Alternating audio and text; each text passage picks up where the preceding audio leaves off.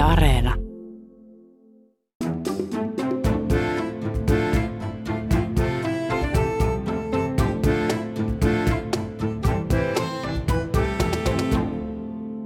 Tervetuloa Riku Siivosen täydelliseen elämään.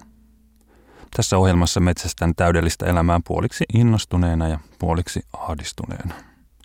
Maailmahan on nykyään niin täynnä neuvoja, niin imuroimiseen kuin onnellisuuteen ja sairauksien ehkäisyyn, että vähemmästäkin alkaa ahdistaa. Neuvot kun samalla kertovat, että olen aina elänyt väärin. Mutta olen kyllä tiennyt oman elämäni epätäydellisyyden aina. Olin 20-vuotias, kun yritin ensimmäisen kerran tappaa itseni. Söin kasan lääkkeitä, päädyin sairaalaan oksentamaan lääkehilta ulos. Havahduin sairaalan sängyllä – Avasin silmäni ja näin yläasteen koulutoverini, joka katseli minua ja kysyi, hei, etkö sä ookin Riku Kangasalta? Hänestä oli tullut lääkäri.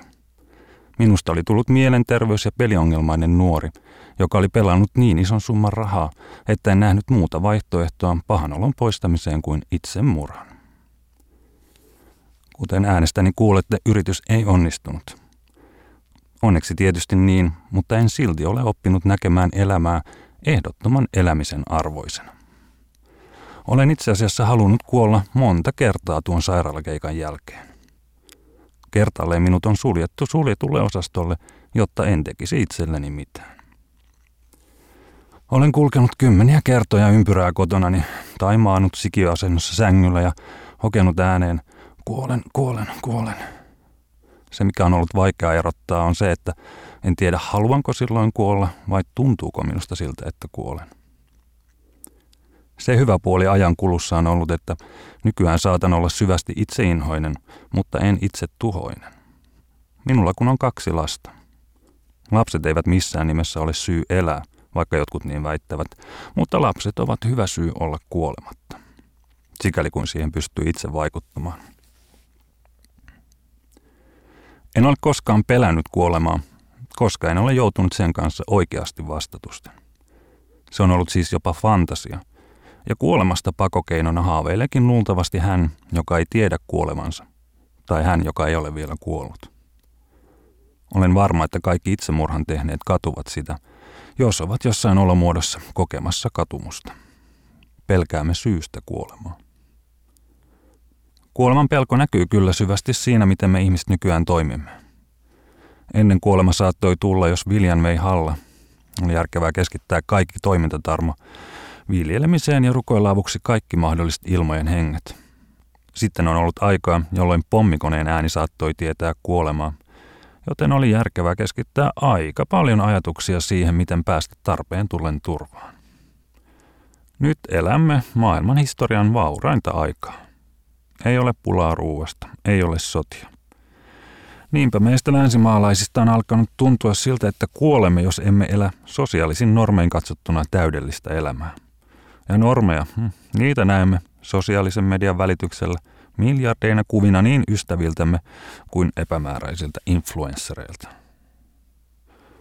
Olemme alkaneet samalla pelätä tulevaisuuden sepelvaltimotauteja niin paljon, että fanaattisesti mittaamme itseämme älysormuksilla ja rakennamme ruokavalioitamme lisäravinteen ja hengitämme lukkiutuneita tunnelukkoja auki joogatunneilla.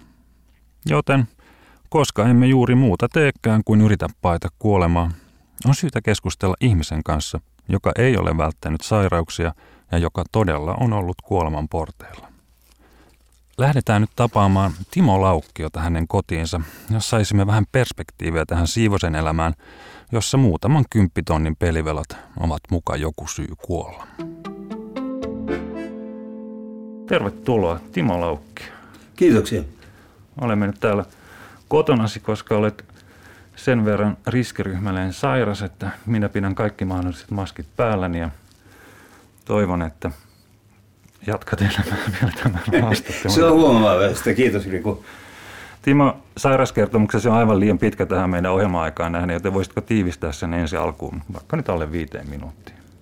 Se itse asiassa on aika nopeasti tiivistettävissä semmoisia keskeisiä, mielenkiintoisia, tai siis mun mielestä mielenkiintoisia asioita. On tietenkin se, että että tuota, vuonna tuota, 2005 mulla diagnostisoitiin akuutti myeloinen leukemia sen tota, niin kuin vaikeimmassa muodossaan ja rajuimmassa muodossaan, siis puhutaan vaan leukemiasta tässä tapauksessa. No tota, kun olin sen klaarannut, niin tuota, se pirulainen tuli takaisin ja sitten toisen kerran mä meinasin kuolla. Ja tämmöisiä, tämmöisiä tuota, kuolemaan johtavia sairauksia on tullut sen jälkeen. Oikeastaan se on mielenkiintoista, varsin usein sanottu tosiseikka, että, että, tuota, että joskus lääkkeet saattavat tapaa ihmisen. Ja mun kohdalla oli myöskin sillä lailla, että, että, tuota, että hoitojen seurauksena mä tälläkin hetkellä sairastan tautia, joka, joka pahimmillaan, ei mun kohdalla, mutta pahimmillaan saattaa johtaa kuolemaan. Siitä käytetään yleisesti nimitystä käänteishyljintä. No, tota, mitä siellä nyt olisi muuta tässä viimeisen kolmen, neljän vuoden sisällä on ollut kaksi sydäninfarktia ja, ja, ja tota, ne on ollut hyvin mielenkiintoisia kokemuksia myöskin. E, eikä vähiten sitä varten, että nekin oli tavattoman kivulloisia. Ja, ja, ja tota, me varmaan keskustellaan niin kuin, kuolemisen pelkäämisestä ja näin poispäin. Mä tulen siinä kohtaa tähän kivulloisuuteen ehkä enemmän. Milloin sä oot ollut kaikkein lähimpänä kuolemaan? Kyllä mä otaksun mä en oikeasti tiedä, mutta mä otaksun, että kyllä se taisi olla se ensimmäinen leukemia-ryöppy, joka siis tauti sinänsä johti siihen, että, että minuun iskettiin siis ja oikeasti pari päivä, kolmen päivän sisällä semmoinen massiivinen sytostaattiryöppy, jota siis sitäkään mun kroppa ei kestänyt, vaan, vaan tuota, mä, mä sain sen, sen valtavan tulehduksen koko kroppaani, joka, joka tota, itse asiassa, joka niin kuin primääristi oli se, joka vei mut Pyhän Pietarin portille. Näetkö siis valon vai minkälaista se on siis melkein kuollut? No tässähän mä voisin valehdella sinulle mitä, hyvänsä, mutta, mutta tota, ehkä mä ollut, en nähnyt pyhää Pietaria, mä vaan kuvittelin hänet, ää, mutta, mutta tota, ei siis, mä luulen, että mä en ollut niin lähellä sitä kuolemisen prosessia, että mä olisin nähnyt valon jossakin avarassa tunnelissa ja siellä valossa olisi seissy joku äh, hahmo ojentaen käsiään minuun päin ja näin poispäin, joka on tämä, tämä tuota, tämmöinen hyvin tavallinen äh, kertomus siitä, että minkälaista on olla lähellä kuolemaa. Se mun kuoleman läheisyys oikeastaan, niin, niin tuota, äh, se oli peräti ikävää niin paljon kuin mä siitä muistan, koska täytyy ottaa huomioon, että mä, tota, mä hyvin suuren osan siitä kriittisestä ajasta olin kuitenkin ei tajuton, mutta ehkä, ehkä niin kuin, niin kuin tajunnan ulkopuolella. Että se oli hyvin mielenkiintoinen tila sinänsä, mutta, mutta kuten sanottu, en nähnyt valkoista tunnelia, valaistua tunnelia, en nähnyt hahmoa. Et mä, mä luulen, että jos ei se ole kaupunkilegenda, niin se saattaa kyllä olla tämmöinen hyvin resistentti kuolemalegenda. Mutta Miltä se tuntui? Sitten sä ehdit kuitenkin kuulla uutiset, että sä todennäköisesti kuolet kohda. Itse asiassa ei, koska mä silloinkin olin Morfeuksen syvässä huomassa. Mä olin semmoinen tajunnan ulkopuolella. Mun vaimoni sai, sai tuota, mun lääkäriltä semmoisen tiedon, joka hänellä oli suhteellisen vavahduttava.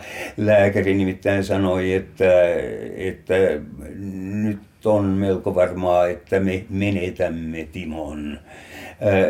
Se on jännä, että me menetämme. Tässä kuolemisessa käytetään hyvin jänniä niin kuin verbin sekä muotoja että, että, että siis niin kuin verbejä. Se on menettää, siis jopa lääkärit ja ehkä juuri lääkärit tota, välttelee sanaa kuolla aivan, aivan siis niin kuin viimeiseen saakka. Mun mielestä tämä on hirveän elegantti, että, että me menetämme Timo. Niin kuin mun vaimollani olisi ollut mitään tekemistä sen kanssa, että joku on menettämässä minut.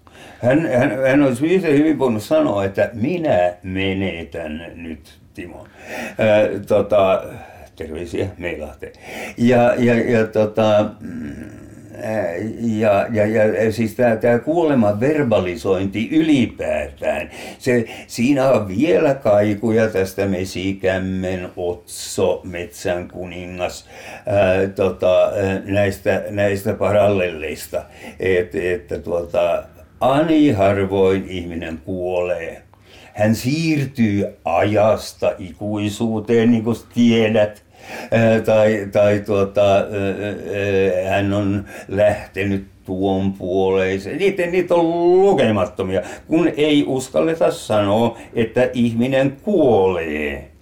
Onko siinä jotain liian ikuista? Mitäs, miksi se on niin vaikeaa? Se on pelottava. Ihan samalla lailla kuin karhu oli pelottava. Kuolema on pelottava.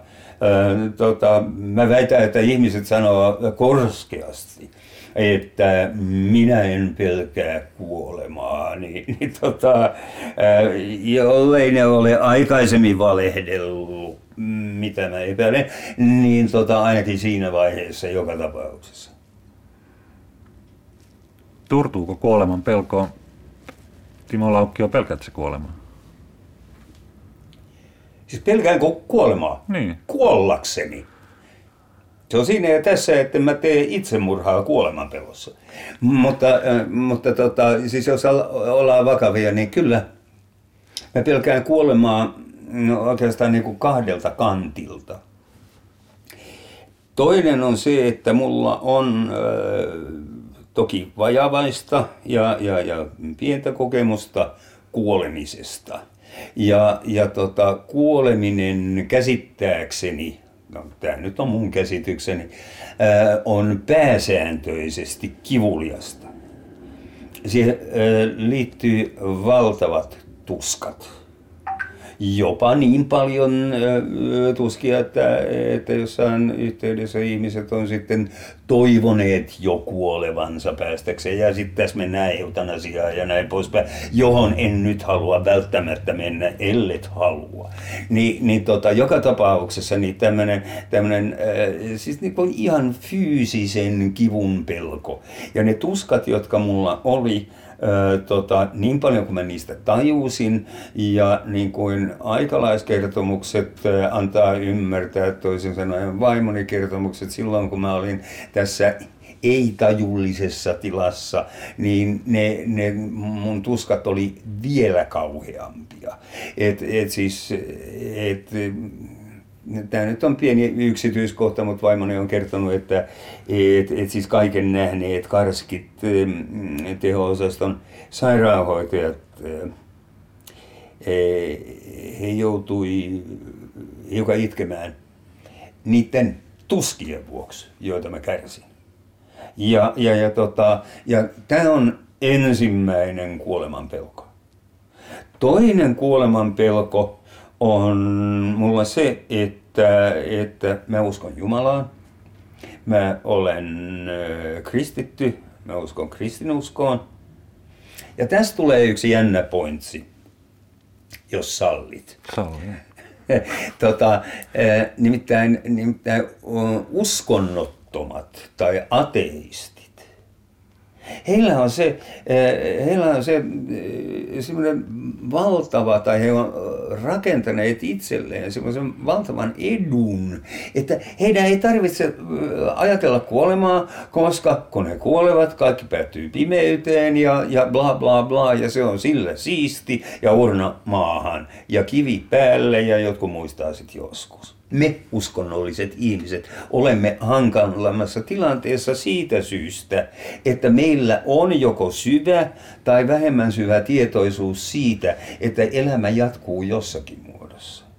Ja että sen elämän ylläpitävänä ja kantavana voimana on Jumala joka tulee arvioimaan meidän hyvyyttämme ja huonouttamme meidän tekojemme kautta uhka, joten me pelätään kuolemaa kuollaksemme äh, siitä syystä, että et, emme kuolemaa pelätä, vaan me pelätään, että miten meitä rankaistaan. Viimeistä tuomiota. Aivan oikein. Viimeistä tuomiota. Katolisillahan on tämä oikein hauska helvetti Antti ja, ja, ja tuota, kiiras tuli ja sitten vasta taivas. Mutta se kiiras tulikin tarkoittaa sitä, että ei se mikään kesäretki ole. Mä, mä oon jopa miettinyt sellaista, äh, jos sallit, niin, niin tuota, että onko mm, äh, omatunto, hyvä omatunto tai omatunto sinänsä, onko se äh, synonyymi kuoleman pelolle. Aa, hieno ajatus. Hieno ajatus. Hyvä ajatus. Uskon, ostan. Okei. Okay. Ostan. Joo. Aika halvalla meni kyllä, mutta, mutta siis sä ymmärrät mitä mä tarkoitan, että et, et siis niin kun tää, tää, että ihmiset haluavat olla hyviä ihmisiä ei se johdu siitä, että ihmiset haluaa olla hyviä ihmisiä, vaan että ihmiset pelkää aivan, ton, aivan tolkuttomasti sitä, että, että tota, mitä tapahtuu kuoleman jälkeen. Ja onko ne kusessa sitten? Mulle tulee mieleen tästä montakin asiaa, mutta kaksi päällimmäistä. Mitä tapahtuu kuoleman jälkeen? Mun tyttöystävä kysyi tätä multa ihan pari viikkoa sitten. Että Hän on viisas. Hän kysyi oikeastaan muut, että mitä mieltä mä oon, että mitä mm. sä nyt Riku ajattelet. Ja hän tietää, että mä oon luterilaisen kirkon jäsen ja mä oon ollut arkkipiispan johtamassa kirkon viestinnän neuvottelukunnassa. Hyvä Mut, valinta. mutta tota, mä sanoin kyllä, että en mä kyllä tiedä, enkä mä oon miettinyt. Joo. Et, kun en mä muutenkaan mieti elämää viikkoa pidemmälle, mä oon täysin epätäydellinen pitkän tähtäimen suunnitelmissa, enkä varsinkaan mä en ole suunnitellut siis kuoleman jälkeistä elämää mm-hmm. vielä mitenkään. Ja just miten ylipäänsä nyt voi olla elämää kuoleman jälkeen on mun mielestä jo sanateoreettisesti kiinnostava ja, kysymys. Tuo, tuo on kiinnostava kysy- kysymys. Mutta samaan aikaan mä pohdin, että kyllä mä uskon, että jotain voi aivan hyvin olla sen jälkeen, kun elämä tässä meidän käsittämässä muodossa loppuu. Ja mä oon täysin avoin kaikkien uskontojen ajatuksille taivaista tai helveteistä tai mistä liian kiirastulista. Mutta en sitä vielä ajattele. Ehkä ajattelen tämän keskustelun jälkeen. Älä viitsi. Ei kannata. Ei kannata. Mutta toinen, toinen pointti liittyy tähän, että siis tässä ohjelmasarjassa nimenomaan on pohdittu sitä, että kulttuuriantropologi, oikeasti kulttuuriantropologi tai Kinnu, niin hän sanoi, että koska me mennään, uskonnollisuus siis vähentyy, tai, tai pikemminkin ehkä mahdollisuus lisääntyy öö, länsimaissa, niin koska me ei sitä tuon puolesta mietitä, niin me yritetään hakea sitä, sitä täyttymystä, sitä taivasta ja tämänpuoleisessa tämänpuoleisessa elämässä ja, ja siihen ikään kuin liittyy tämä meidän niin kuin valtava halu optimoida ja täydellistää elämäämme ja, ja, ja saa, miksi me otamme vastaan neuvoja sieltä ja täältä, miten uida, syödä, nukkua, imuroida paremmin. Hmm. Mutta kun sä oot tämmöinen niin wannabe kulttuuriantropologi, hmm. niin mikä sun mutu on? Miksi meillä on tämmöinen aika, että minä kiinnostaa ja minun täydellisempi elämäni, vai onko tässä mitään uutta?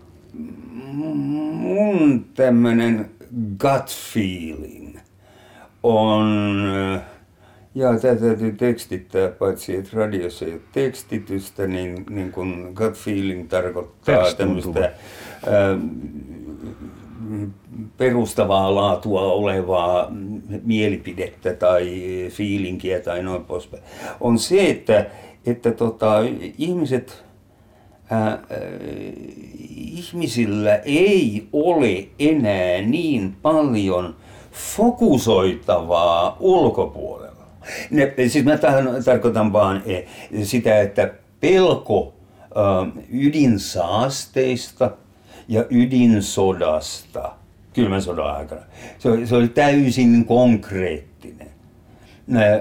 Silloin, silloin vielä esimerkiksi Suomessa, jos ajatellaan jotain, jotain siis vielä 70-lukua ehkä, 80 ehkä ei niin enää, niin, niin tuota, ihmisillä oli, oli kuitenkin tavallaan niin kuin semmoinen, semmoinen huoli omasta toimeentulostaan ja, ja että meneekö kaikki nyt hyvin.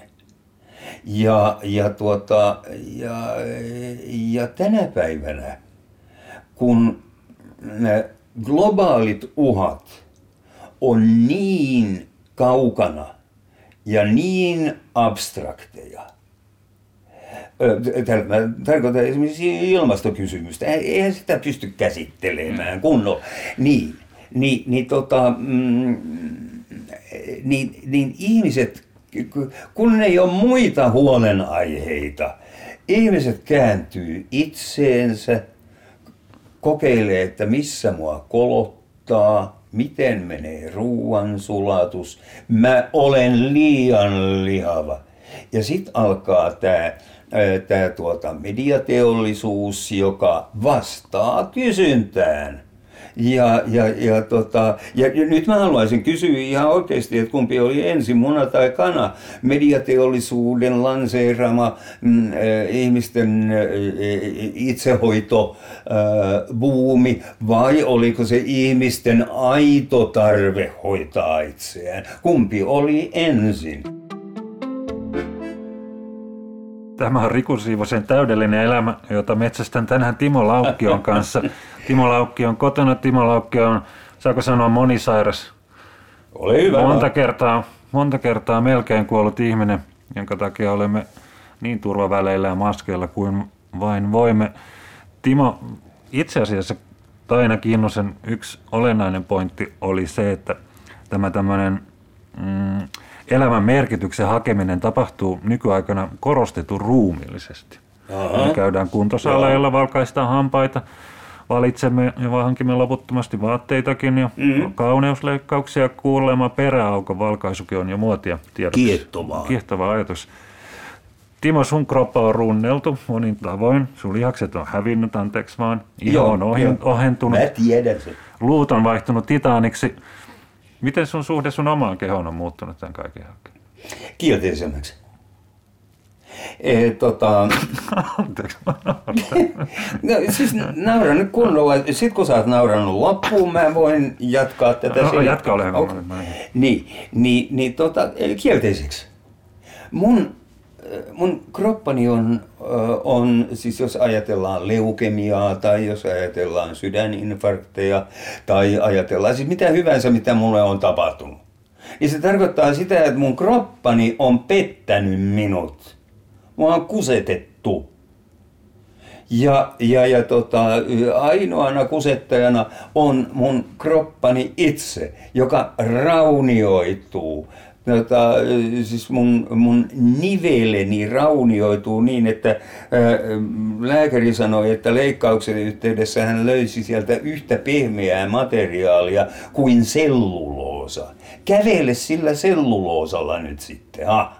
Ni, niin mä tarkoitan sitä, että mä olen pettynyt omaan kroppaani, mulla on, mulla on petetty fiilinki, ja, ja, ja, tota, ja se on asia, jolle mä en voi mitään. No miltä sun silmiin näyttää tai miltä tuntuu, kun ihmiset on ahdistuneita arkisista asioista tai siitä näyttääkö he somekuvassa tarpeeksi hyvältä tällaista banaaleista arkisista epätäydellisyyksistä on kauhean huolissa. Ottaako päähän? Ei, joo, ottaa, ottaa päähän, ottaa aika paljonkin päähän, jos nyt ihan ihan reilisiä ollaan, mutta mä yritän suhtautua niihin, ää, tota, siis Ihan oikeasti. Mä, mä tarkoitan tätä. Mä yritän suhtautua, suhtautua niihin asioihin ilmiönä, jonka taustalla mä ajattelen olevan nimen, nimenomaan tämä äsken kuvailemani äh, rakennelma siitä, että ihmiset yrittää jollakin lailla fokusoida johonkin, kun globaalista tilanteesta ei saa järjellä kiinni. Fair enough. Uh-huh. Timo Laukkio jalostaako sairaus? Ei. Tota, Tämä oli jännä, että sitten, sitten kun mä olin, olin tuota, kamppailut mm, tuon leukemian kanssa ja, ja tota, tulin takaisin töihin, niin, niin meillä oli, siis mä olen eläkkeellä jo, niin, niin tota, meillä oli, oli oikein mukava työyhteisö, jonka jäsenten kanssa oli helppo puhua kaikenlaisista asioista. Ja sen jäsenet kanssa puhui kaikenlaisista asioista. Ja kysyi esimerkiksi minu, minulta, että olenko mä henkisesti muuttunut, olenko mä jalostunut, niin kuin sinä kysyit äsken. Ja tota, mm, mä, mä pidin tapanani sanoa, että valitettavasti ei, mä oon yhtä ikävä ihminen kuin aikaisemminkin. Ja, ää, tota, ja, ja niin kuin surullisenta tässä on se, että se piti paikkansa. Ei, ei kärsimys jalosta joko se on myytti tai sitten vaan mä en ymmärrä asioista yhtään mitään. Luulen, että moni haluaa ehkä mielellään kertoa sellaisen tarinan ainakin. No kato, siis tämä tuota, tarina kahden henkilön matkasta, vaimoni ja minun, Kristiinan ja minun matkasta tämän taudin läpi ja sen myöskin hirveyksien läpi, niin, niin tuota, ei me olla kaidettu julkisuutta. Siitä syystä, että, että, että meidän mielestämme ää, tarina kannattaa tulla kerrotuksi. Varsinkin, jos se on jännittävä, sisältää vauhtia ja vaarallisia tilanteita, ja jos se saattaa olla lohduksi joillekin ihmisille. Tässä ohjelmasarjassa mä oon haastatellut kertomuksen vaarat-projektin tutkija Samuli Björnistä, joka sanoi, että sairaille ja kuoleville ihmisille annetaan arvo mediassa, jos heillä on jotain, mitä tarjota muille ihmisille. Että he ikään kuin lunastaa paikkansa, vaikka kertomalla, kuinka sairaus on jalastanut heitä, jos on sairastunut ja parantunut. Mutta jos joku on kuoleva, niin sitten hän, hän saa sitten ihmisarvon oikeastaan vain sillä, että hän kertoo sitten elämän viisauksia kaikille ei vielä kuolemaan tuomituille. Tunnistatko tämän? Ei. Et? En. Ö, tota, mulla ei ole mitään elämänviisauksia tarjottavana. Mulla ei ole filosofiaa. Kun mä sanoin, että, että vaimoni ja minä ollaan oltu erilaisissa medioissa kertomassa tästä meidän matkasta, niin se tarkoittaa sitä, että, että tota, me ollaan vaan kerrottu, mitä tapahtui, eikä suinkaan, että mitä pitäisi tehdä sen jälkeen, kun jotakin on tapahtunut. Että sulla ei olisi antaa viittä vinkkiä, miten kuolla Miten kuolla kunniakkaan? Näin kuolet hyvin. Näin kuolet. Millaista olisi täydellinen kuolema? Jos mä menen vähän Mun, äh, jos, äh, jos ajatellaan sitä kaikkea, mitä mä olen puhunut siis ennen tätä, niin täydellinen kuolema olisi sellainen, joka fyysisesti äh, tapahtuisi äh, nukkumisena pois tai, tai tota, sydänkohtauksenkin mä kestän, koska, koska sen kesto loppujen lopuksi on aika lyhyt. Et se on, se on niin kuin minuuteissa. Jos se kestää tunninkin, niin sitten pystytään jo pelastamaan. Mutta no, ei mennä siihen. Ää, tota, e, siis se, että se tapahtuisi fyysisesti liukumalla, unenomaisesti, vailla tuskia – ja täydellinen kuolema olisi myöskin se, että mä olisin saanut jostakin tiedon siitä, että mä olen tervetullut siihen seuraavaan elämään, joka mulle on tarjolla. Semmoinen olisi täydellinen kuolema. Mun isäni kuoli, kun mä olin viisivuotias. Mä en ollut hänen kuolemansa näkemässä. Hän kuoli Paimion sairaalassa, arkkitehtoonisesti maailmankuulussa sairaalassa. ja, ja tota, äitini, joka oli läsnä, on, on kertonut, että, että tota, mun isäni myöskin tämmöisestä niin kuin horteesta tai ei-tajuisesta tilasta, hän yhtäkkiä nousi istumaan ja sanoi, hei, tässä sitä mennään. Oikeastaan. Jonka jälkeen hän vaipui sängylle ja, ja, ja tuota, jonka jälkeen hän kuoli. Mä tarkoitan sitä, että, että, tota, että täydellinen kuolema oli hiukan tällainen, että, että, että, tuota, että, että olisi hiukan tietoa siitä, että, että elämä tuonpuoleisessa ei olisi ihan kaikkein paskinta. Onko sulla joku syy ajatella, että kaikki ei menisi hyvin viimeisellä tuomiolla? Tai? On. Koska, koska mä olen suuri syntinen. Mä, olen, mä tiedän, että mä olen tehnyt syntiä. Ihmisiä kohtaan. Mä tiedän sen. Ja, ja sitten mä olen tehnyt paljon sellaista syntiä, josta mä en edes tiedä mutta joka voi Jumalan silmissä olla erittäinkin torjuttavaa. Tämä nyt oikeastaan saa mut jotenkin hiljenemään, koska siis sun kanssa on Timo kiva jutella, hauska jutella. Kiva, jos tykkää. Informatiivisia, kivoja ajatuksia, mutta nyt kun sanoit tuon, nyt mä oon niin ensimmäistä kertaa alkoi pelottaa kuolema koska, koska, koska... Tuohon mä sanon kuin Martti Luther, mea kulpa, mea kulpa, mea maaksima kulpa, eli syntini, syntini, suuret syntini. En, siis tota mä en ota syntikontoa. Ei, ei, mä sitä tarkoittanut, kun mä vaan tajusin, että mä oon tehnyt kans tosi paljon syntiä. Niin. Mä hyvin tiedän sen. Kukapa meistä ei. Mä en edes usko Pyhän Pietarin äh, tota, tukkimiehen kirjanpitoon. Hän oli vähän koulutettu ammatiltaan, hän oli kalastaja, eikä mitenkään erityisen Palestiinan korkeakouluja käynyt, niin että hänen laskurinsakin saattaa olla sekaisin. Siis kun, kun mä olen joutunut tai saanut keskustella tämmöisistä iäisyysasioista myöskin tiukkojen uskonnottomien kanssa, esimerkiksi ystäväni Jörn Donner, äh, edesmennyt Jörn Donner oli, oli tota, hyvin vimmainen mua kohtaan. Miten sä saatat olla noin tyhmä? Että uskot. Niin, niin että menet ja uskot siis tollasiin, tollasiin kertomuksiin. Ja mä sanoin, että, että e, kirkkoisä Tertullianus, eli kukkeimman tuotantovaiheensa noin 200 jälkeen Kristuksen. No on sanonut, että credo quia absurdum. Uskon, koska se on mahdotonta. Mahdotonta, absurdum kuulostaa jopa järjettömältä. joo, kyllä, joo. joo. Itse. Ja sitä paitsi mä olen myöskin sitä mieltä, että ihmisen ei tarvitse tietää kaikkea. Siinä oli kyllä semmoinen vinkki, semmoinen elämän ohje. joita Viisas sana, joita sä vihaat, mutta tulit kuitenkin antaneeksi, antaneeksi kuunteli, minulle ja kuuntelijoille.